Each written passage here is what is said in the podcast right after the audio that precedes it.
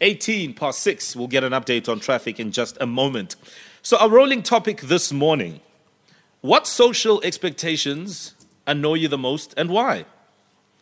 We all know that we have these expectations that are based on social norms of how we should behave as people, whether it's in our homes, in society, in the places we work, etc. Hmm. And some of these things have been going on for years, like how men should behave versus how women should behave, what men must have versus what Hmm. women should be doing, etc., etc. Like, for instance, that a man has to move out of home immediately after working. Yeah. Once he starts working, he should be out of the house. Sure, as opposed to a woman, right? Who can literally only leave her family home when she gets married.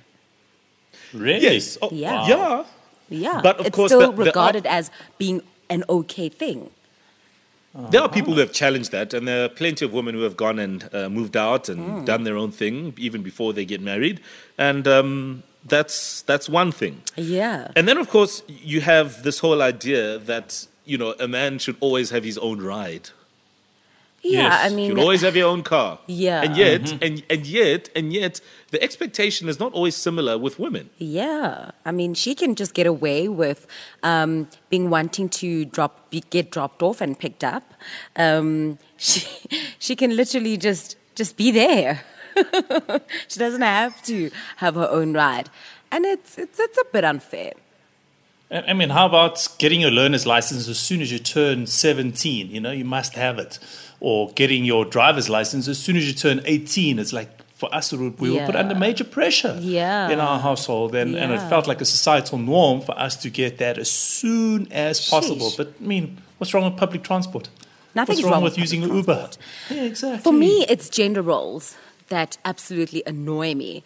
I hate the idea that a man has to do this and a woman has to do that. So, in the Mm-hmm. home environment, for instance, I hate the fact that it's the woman's job, so to speak. Um, Yeah, to, to be make the looking after pap for the kids. braai. Yeah, to make the pap for the braai, to, and then the guy will just be there with the meat, and then like the guy can just get away with doing nothing but washing cars. Like, nah, gender roles are Tweet us- a no no. You can tweet us your as serious as people would think. So it is a Schedule 1 offense. So it's not as bad as your Schedule 5 and Schedule 6, which are armed robbery, murder, rape, stuff like that. So the court will then look at it and then uh, will look at his SAP 69, which is basically his previous convictions, if he has any. So if he's a first offender before the court, the court cannot justify putting him behind bars for a contempt of court. And usually in such a situation, you will, you will always get a fine or a term of imprisonment. And usually that will get suspended if you, if you are found guilty.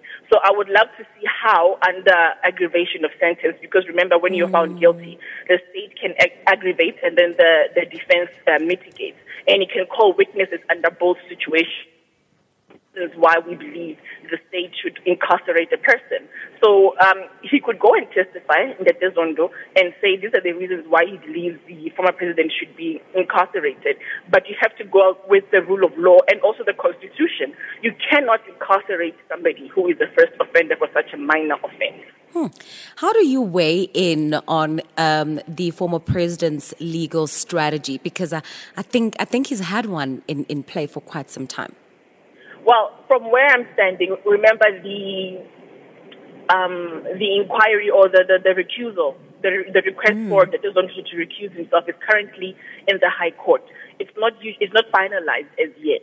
So when the matter for the Zuma to appear before the commission was placed before the Constitutional Court, part of the arguments that were said there had nothing to do with the fact that Ndata Zondo had, has been requested to recuse himself. Mm. So we are waiting to see what that judgment of the High Court. And then we want to see if the Constitutional Court, when that one is still pending, how are they going to then force a person to appear before an adjudicator that he has, he has deemed to be biased against him?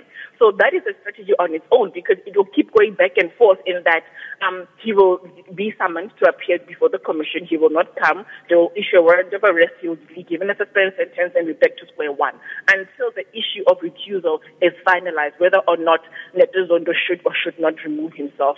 Um, from the commission, or at least for, from interviewing or examining uh.